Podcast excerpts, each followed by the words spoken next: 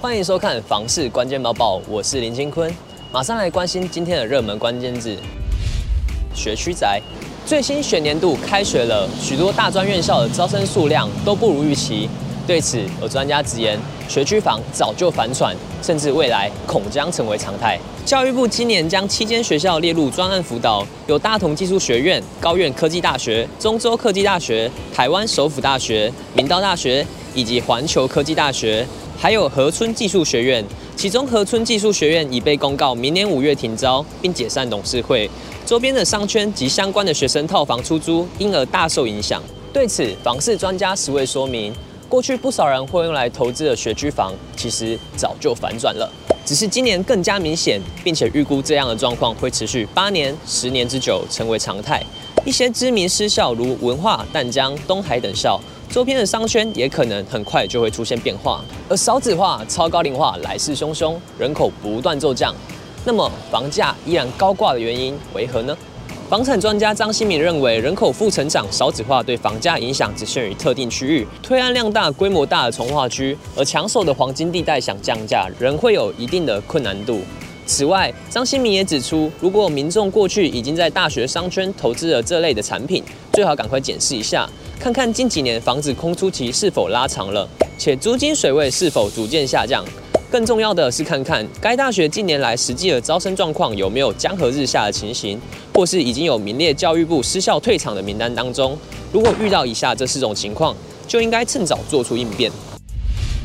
接下来看到今天的精选新闻，现今很多建案都会将房子连同车位一起贩卖，不过在现今房价高涨的时代，停车位也不便宜。对于单身族或是刚买房的年轻人来说，也是一笔沉重的负担。一名网友于 PTT Home Sale 版上以“一房或套房带车位”为题发文，他表示近日在看房时发现，很多仅一房或是套房的物件都会带车位，甚至还看到一房会带到两车位的例子，令他感到相当吃惊。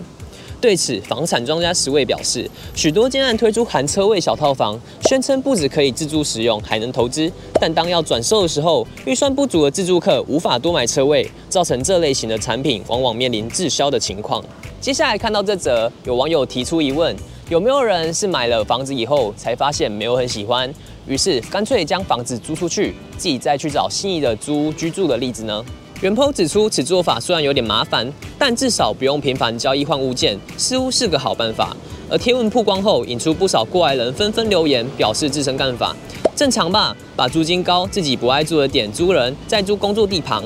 台北市租个独套一万多，买间两到三房出租，扣利息，租金就打平了。针对此举，品佳建设创办人胡伟良表示。由于全球性通货膨胀，房屋新建成本不断上涨。倘若你不是刚需族群，尽量别再做房地产投资与投机，尤其是连自己都未必想去住的标的物。毕竟没人想住的房子，其资产属性定会直线下滑。更直言，做其他投资不如买房，已是十年前的逻辑。最后来看到，有网友在网络上匿名贴出一张梯间开着大洞的照片，在网络上引发了热烈讨论。原 PO 表示，对于这个洞，建商解释，大楼楼梯间都没安装窗户，原因是考量到消防逃生。但此回答令原 PO 感到十分不解，认为还没发生消防危险的时候，此大洞就会有人员掉落的危险了，根本不合理。殊不知，贴文曝光后，有内行人就指出，原坡赛的照片其实是户外逃生梯，还反赞建商有良心，解释道：根据建筑技术规则，如果是户外安全梯的话，